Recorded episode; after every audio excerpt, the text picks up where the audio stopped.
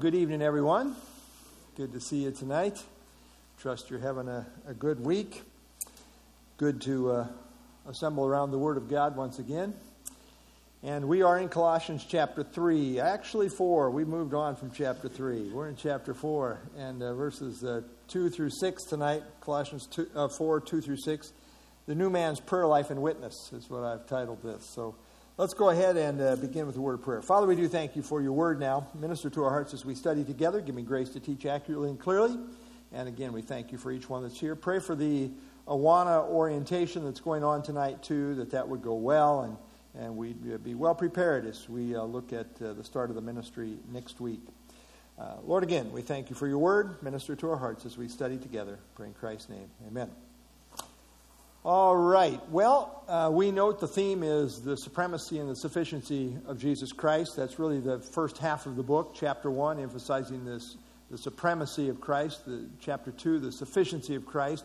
And then, with our identity in Christ being emphasized in chapter 3, he then emphasizes how we should then live. Uh, and, uh, you know, we have a couple of key verses in the New Testament there in chapter 3. Verse 17 Whatever you do in word or in deed, do all in the name of the Lord Jesus, giving thanks to God the Father through him. So do everything for Jesus, whatever you do. And then you come down to uh, verse 23 whatever you do, do it heartily as to the Lord, not to men. So again, a double emphasis in this chapter on whatever you do, uh, do it for the Lord. I mean, the Lord is the center point of the believer's life. Uh, everything we're doing is to be for Him. Well, again, with uh, our identity found in Jesus Christ, and he's emphasizing, you know, we died with Christ, we live with Christ, and we find our identity in the, in the risen Christ. And uh, so then, how should we then live? Well, he emphasizes uh, husbands and wives, how they should live, how they should relate to one another. And then he emphasizes in relationship to the children. And then in relationship to the workplace, we might call it, or the slaves. The slaves, workplace for the slaves often was in, on the home front there application broader than that, but emphasis with the slaves. And then also to the, the bosses, the masters, has a word to say them, to them too as we get into chapter 4 and verse 1. The bottom line is this uh, change lives are to demonstrate themselves itself uh, most clearly, probably, in the relationships of life. I mean, this is how you see change lives, it affects how you relate to other people. And uh, so, note uh, what we see as an overview here. Uh, the family of Christ relationships, one another. This, this whole section is really dealing with the one another relationships of life. The family of Christ. And as I say, the husband wife relationship is zeroed in on child parent relationship, slave master, employee employer relationship by way of application. And then uh, tonight, the believer unbeliever relationship to finish it out here. So uh, that's what we're really going to talk about. It's interesting, he doesn't say after you get saved, head for a monastery, take a vow of silence, and never talk to anybody again, right? That's not what we're supposed to do. Really, uh, how we then live should affect all the relationships of life, as we have already mentioned, and including how we relate to the unbeliever. And in fact, one of the most challenging things for the believer can be the unbelievers. You know, they are Satan's children they're not here to make our life easier, right? They, they will, you know, as Christ said, the, the world will hate you. And so there, there's challenges there, but how are we to respond? Well, that's what he's going to bring out as we go along. But he starts out with prayer. As we think about this last concluding section, tremendous emphasis on prayer here. So let's have somebody read uh, verse uh, 3, uh, 2 and uh, 3 for us. Who wants to read 2 and 3? Yeah, John, I saw your hand first. Two and three. Four, chapter of Colossians 4, 2 and 3.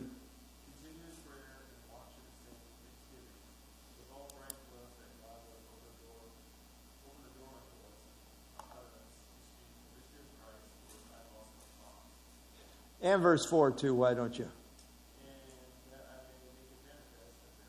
Yeah, thanks. We don't want to cut him off mid sentence. All right, thank you, John. All right, so he says, uh, continue earnestly in prayer. Prayer is a general word, just simply means to talk to God. Um, all kinds of different prayers, but uh, so he's using a, a, general word here that simply means to communicate to God. And uh, we talk to God in prayer. Prayer emphasizes dependence upon God. Uh, we need God, and we're communicating that. Uh, our whole life is dependent upon God, and especially as we think about in relation to relationships. That's the context here. Uh, how do we handle the relationships of life? Well, handle them with prayer. Uh, prayer is tucked right in the middle of this whole conversation on the issue of relationships. And we need prayer uh, in that regard. How should we pray? Notice he says, continue earnestly. That is the idea of, of in a devoted way, uh, where it's a priority, it's sincere. And uh, so we are to continue earnestly in prayer. We're to be sincere in our prayer life. Being vigilant, the word vigilant is the idea of being awake, uh, to be watchful or alert. Uh, this is uh, the idea, uh, a word that would be used in, in context of danger. There's danger, so you're, so you're watching. And uh, it's a, a, word that is consistent with spiritual warfare. We're in a war, so we are to be watching through prayer. And, uh, you know, Paul in that section in Ephesians 6.18 on spiritual warfare uh, concludes it with this, praying always with all prayer and supplication in the Spirit, being watchful to this, this end with all perseverance and supplication for all the saints. So again, connects watchful with praying always in all prayer um, in the context of uh, spiritual warfare. So, uh, continue earnestly in prayer, being, being vigilant. We need to pray. Pray about our relationships, all the relationships of life, whether it's in the home, uh, whether it's uh, now in this case in relationship to unbelievers. But uh, being vigilant in it with thanksgiving. Thanksgiving. Uh, you know, we need to be praying, but in our prayers, they should be saturated with thanksgiving. We have a lot to be thankful for. Uh, and uh, so, really, I think the attitude is what's being talked about here in prayer an attitude of gratitude. Our, our prayer lives are to be colored with thanksgiving. And I think uh, the spirit filled life, the spirit filled prayer life, is uh, marked with thanksgiving. I was thinking about this, you know, and, uh, you know, I was thinking about Marianne. She's not here, so we'll talk about her tonight. My, Michael, you can't tell her thing here. But, you know, after she had her brain surgery, uh, you know, I think as a spirit filled believer, even when you go through some of the toughest times and difficult times, uh, you still come through with the thanksgiving attitude. I see that here. She says, Update, I want to give praise and thanks to the Lord for being with me uh, during this recent hospital stay and surgery. He is always with me. I'm humbled and overwhelmed at those who have been praying for me. Thank you so much. Again, many thanks for your prayers, concern, friendship, and encouragement. She says other things, but in this little short update, she says thanks three times. You know, he just has this thankful spirit, which is, uh, I think, indicative of a, of a spirit filled attitude. Uh, when you think about praying with thanksgiving, uh, what do we have to be thankful for in particular? Can you think of anything? Yeah.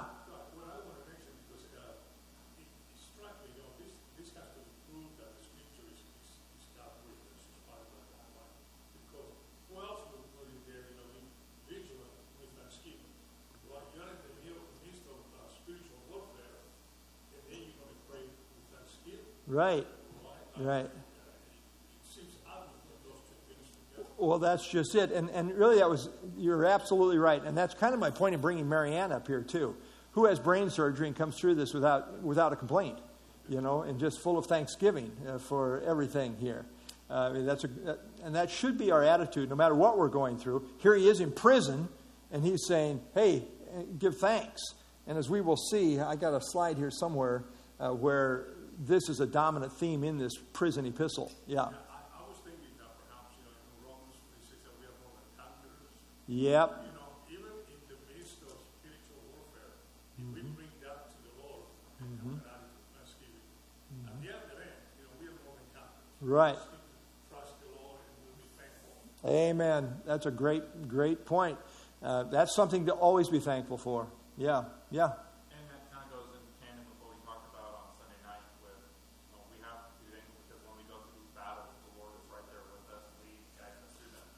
Amen. He's promised he'll never leave us nor forsake us. We can always be thankful for his presence. That's for sure. Yeah. Well, I, I, tend to look at the big picture that no matter how bad it gets, I know the ultimate outcome. Well, amen. That is. No ifs, ands, about. That's that's. No what you go through. And I think you share that with Paul. Paul was always looking at the big picture here. Uh, all things are working together for good ultimately. Might not look like it in the narrow tunnel vision, but if you could see the big picture, yeah. Yeah, lots of things. Uh, we, could, we could mention uh, all the promises of God, you know, all the good things that we have His, his presence, His power, uh, all of these different things. There's always something to be thankful for. Yeah. Yeah.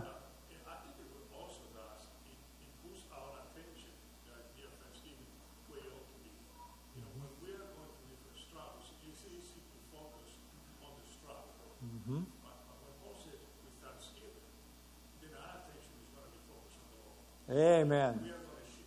That is so good. Amen. It does change your focus.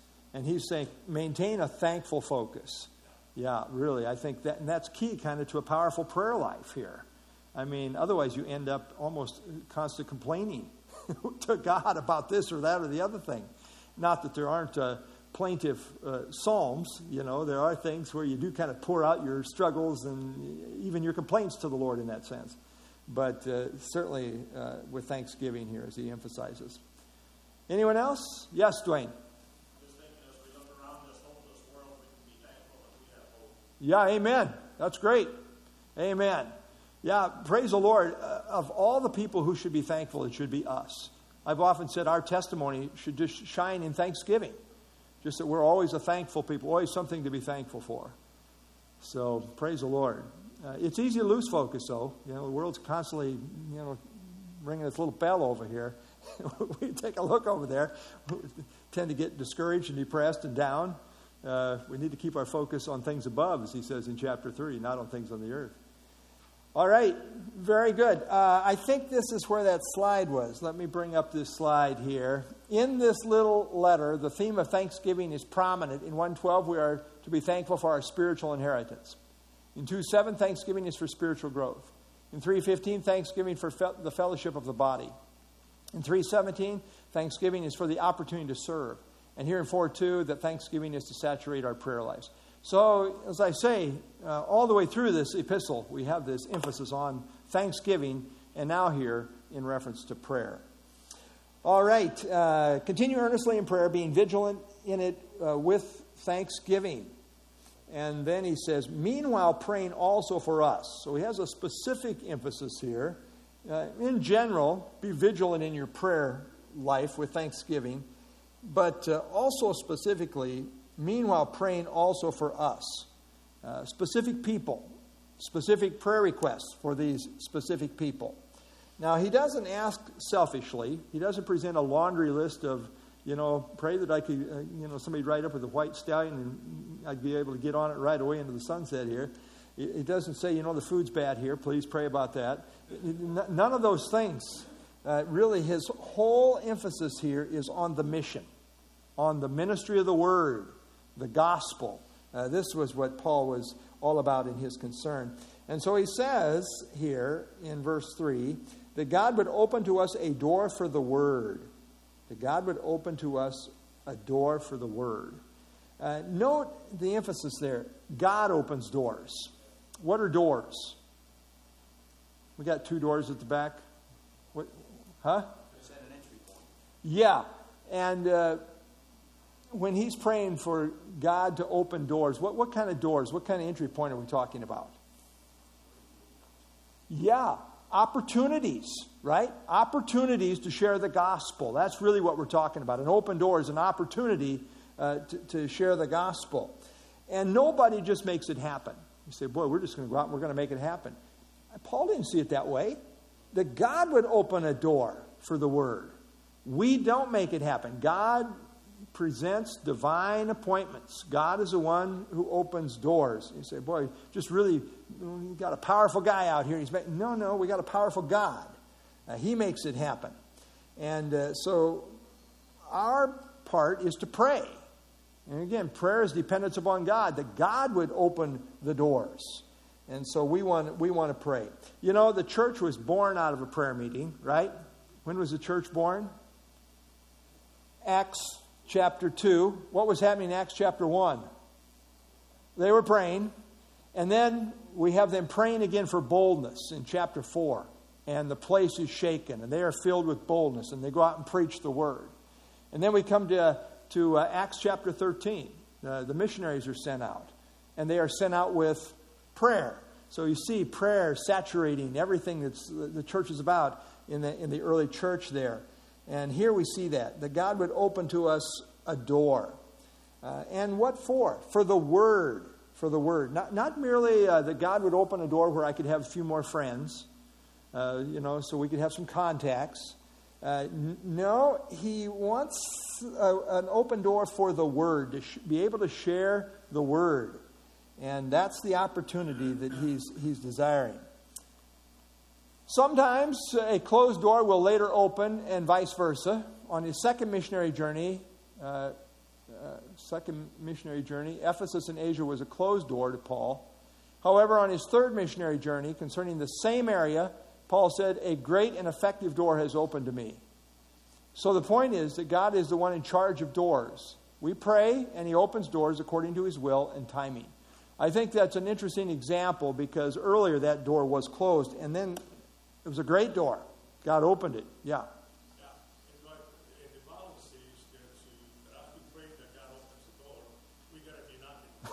we need to check to see if the door is open. Yeah, yeah.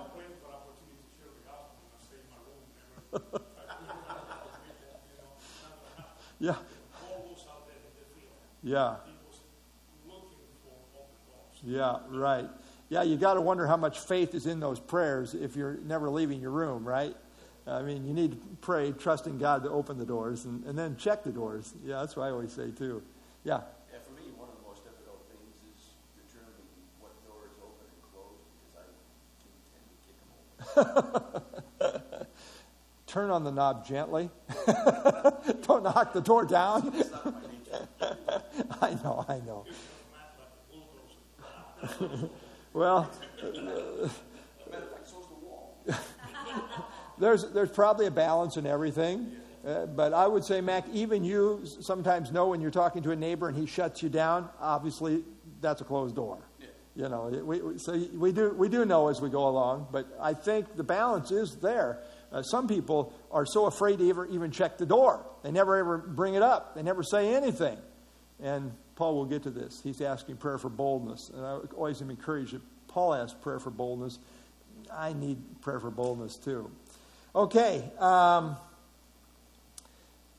so uh, God opens and closes doors, and He's open, He's asking, uh, praying, uh, praying also. We're asking prayer that God would open uh, to us a door for the Word.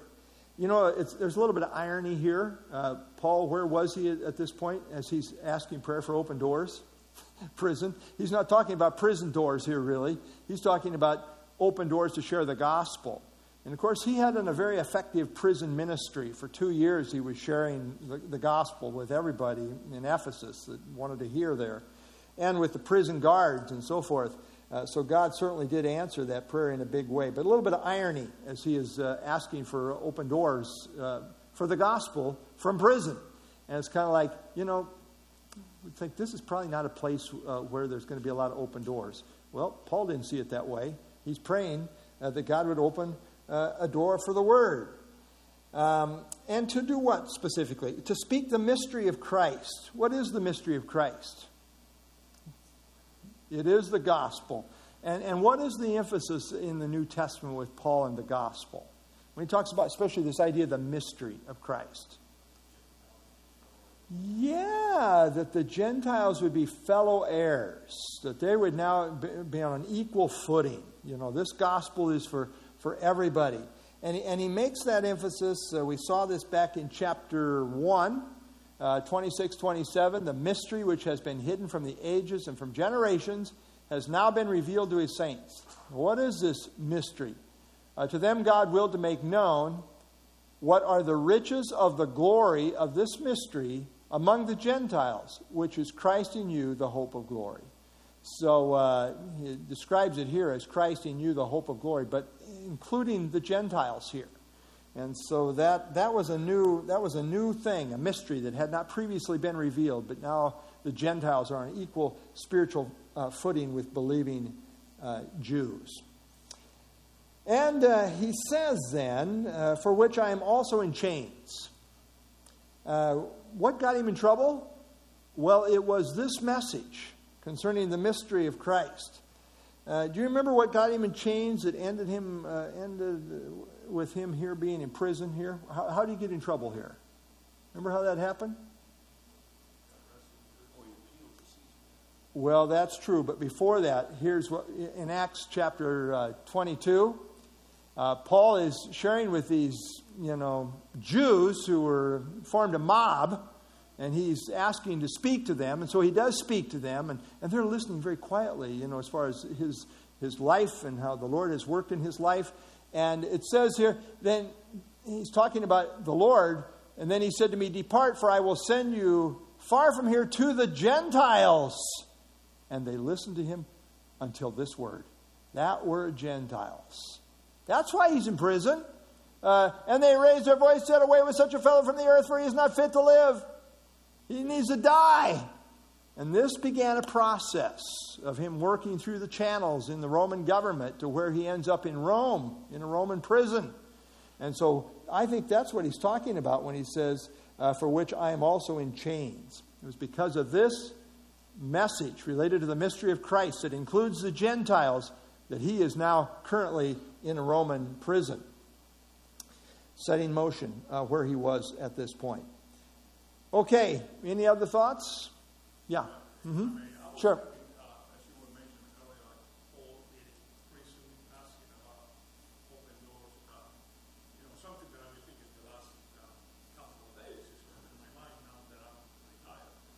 You got more time to think. yeah, that's a new concept for no. No, but you know, when I worked was my uh, my work was my circle of influence. Mm, yeah. So that's what I pray that the Lord will open opportunities. That's what opportunities came mainly with the people at work. Sure. So you know, each one of us has a circle of influence that we can be praying for. Yeah. But this is also a request. Now that I'm retired, I have to think, okay, I'm a people person. Where do I find that? What do I need to do to find that circle of influence? I'm thinking, for example, I like to ride bicycles.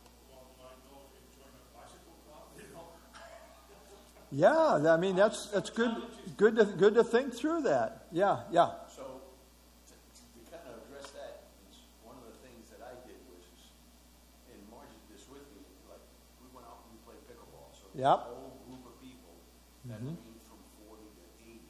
That's not a sport, man. Huh? He's just messing with you. Oh, that, that played pickleball. Yeah. And then I'm a member of a gym, so you get to you get to talk to people there. So yeah.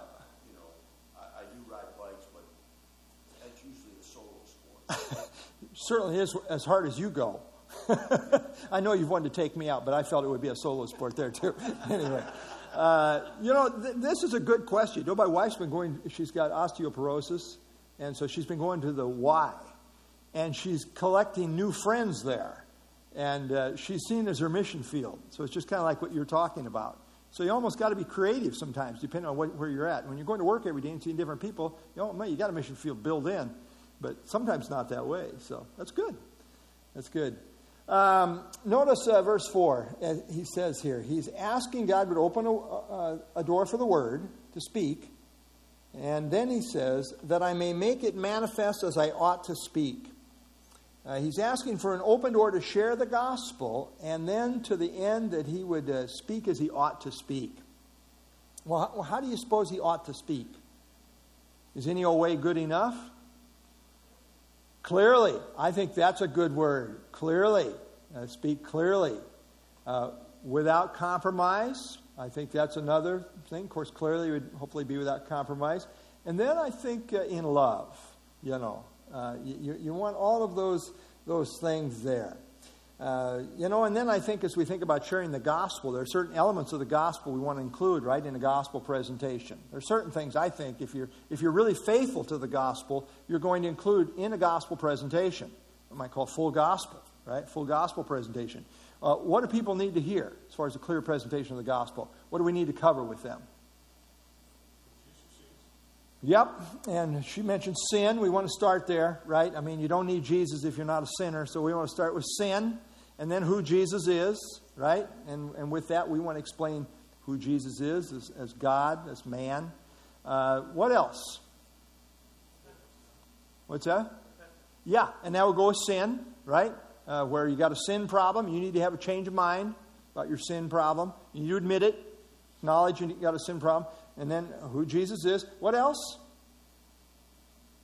Oh, what he's done, and I would I would emphasize grace with that, right? What Jesus has done is all about grace. So yeah, who he is, what he's done, his work on the cross, his grace work, his resurrection, and then where do we want to where do we want to build to? Okay, I've shared. Yeah, Albert. Yeah, and how do you do that?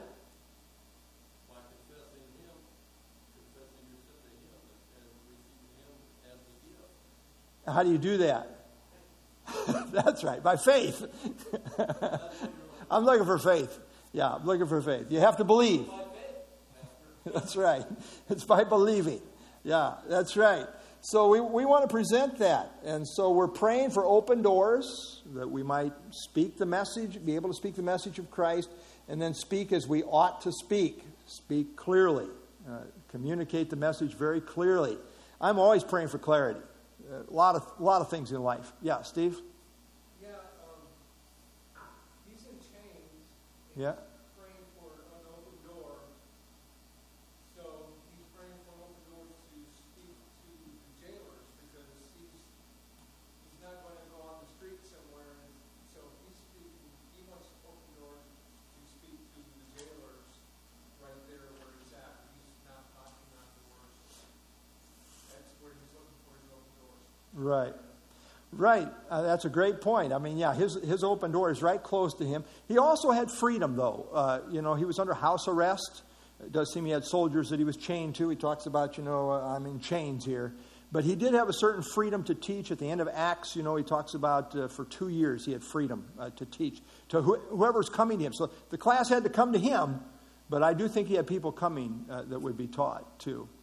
But you're right. I think primarily, I mean, just imagine Paul's got somebody chained to him for hours at a time. They're switching out every few hours, these, these soldiers. I mean, he's, he's having some opportunities there, for sure. All right. Anyone else? Okay, very good. Let's have somebody read verses uh, 5 and 6. Who wants to finish us out here? 5 and 6? Yeah, Anita. Walk in wisdom towards outsiders, making the best use of the time. Let your speech always be gracious, seasoned with salt, so that you may know how you ought to answer each person. Okay. So here he really gets to the uh, outsiders. I mean, he's thinking about this all the way through here as he's asking about sharing the word. He's thinking about unbelievers. But now he's exhorting uh, the Colossian believers to walk in wisdom. Uh, your walk is your conduct, how you live, uh, your lifestyle, uh, whole lifestyle. Walk in wisdom. Live in wisdom. Now, what is wisdom? How, how do you walk in wisdom? What is wisdom? Yeah, yeah, in a godly way, in a Christ like way. Yeah, wisdom is really properly applying the truth to your life. And so, yeah, walk in, in wisdom uh, towards those that are outside. And, and of course, that's uh, a description of unbelievers, right? Uh, you got those inside and you got those outside. And uh, the, the unbeliever is outside, outside the family of God.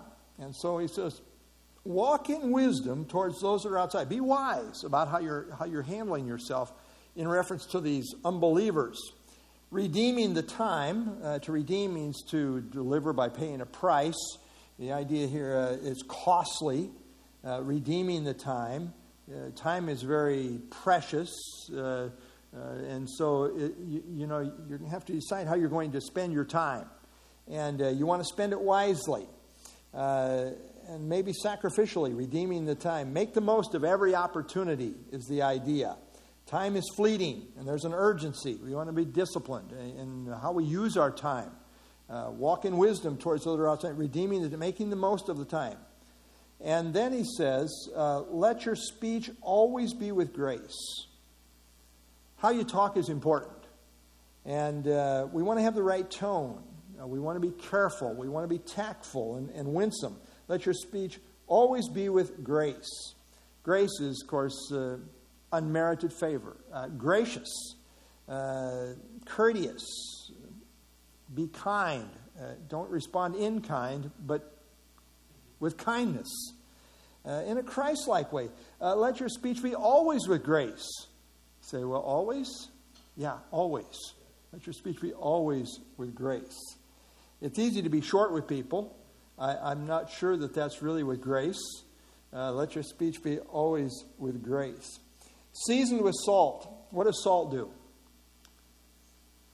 It adds flavor, right? It makes something tasteful. I mean, I like a little salt on stuff, especially stuff I don't like. Uh, cover it with enough salt, I'll eat it. Uh, uh, it preserves too. It's a preservative. Those two things. It, it uh, makes it tasty, and it, and it's a preservative. So that's right. We don't want our speech to be pungent, right? Uh, we don't want it to be uh, offensive, needlessly offensive. Uh, now, it's kind of interesting balance here, right? Because our message by nature is often offensive, right? But there's a difference between the offense of the message and being offensive w- with our tone and our speech and so forth. Uh, so we don't want to be uh, needlessly offensive. Uh, we wanted our speech to be with grace and seasoned with salt. You know, I always think about that uh, guy who wrote that article, Well Intended Dragons. Sometimes I think I can be, God's people can be well intended dragons. I mean, we're out here, we're really taking a stand. But maybe, is there, is there grace? Is there salt in the mix here? Uh, or is, am I coming off in a harsh, harsh way here? Uh, I don't see harshness here. I see grace and seasoned with salt. I think sometimes uh, we almost get it backwards where we, we probably should be a little stronger in relationship to God's people and accountability where out here in the world, we're not holding them accountable in that sense. Not that we compromise, we don't compromise the message, but we do, we do want our message, uh, our speech, to be always with grace and seasoned with salt. Salt is the idea of tasteful. We want it to be presented in a, in a tasteful way, in, a, in an attractive manner. Uh, Proverbs says this There is one who speaks like piercings of a sword, but the tongue of the wise promotes health. Uh, you know, there's two different kinds of speech there. One who speaks, uh, I share this, you know, early as a young man, just early in the ministry, I went to a pastor's meeting. this one pastor got up and says, What I'm going to say is going to cut. And he, he delivered. By the time he was done speaking, the fellowship was broken. Uh, it was crazy. It was, it was like one of the first meetings I went to as a pastor. It's like, wow, this is not healthy. Uh, there is one who speaks like piercings of a sword. Uh, you know, I'm, I'm just not sure how that fits with uh, uh always with grace seasoned with salt. Uh, that's not how we're to be. The tongue of the wise uses knowledge rightly, but the mouth of fools pours forth foolishness. So we want to be careful uh, how we talk in relationship to the unbeliever. Um, some people share the truth, but they smack people with it. You know, I think there may be a time for that, such as when Jesus dealt with the hardened Pharisees in Matthew 23.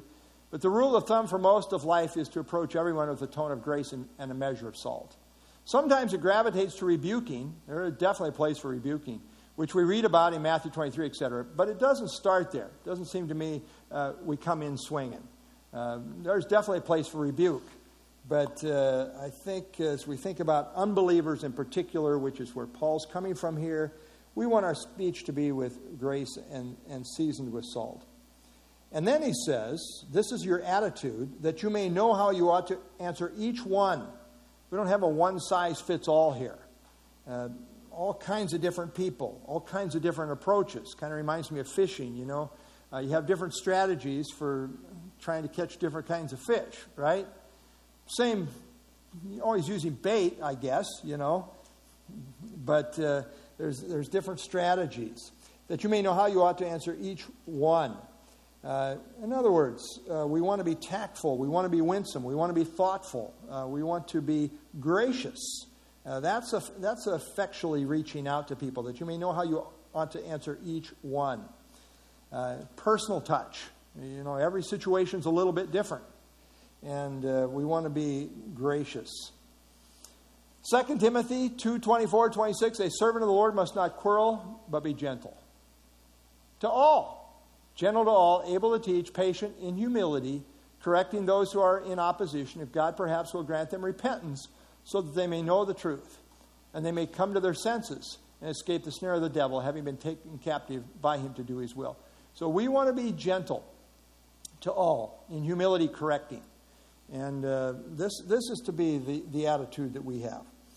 Uh, just a few uh, thoughts to finish out here.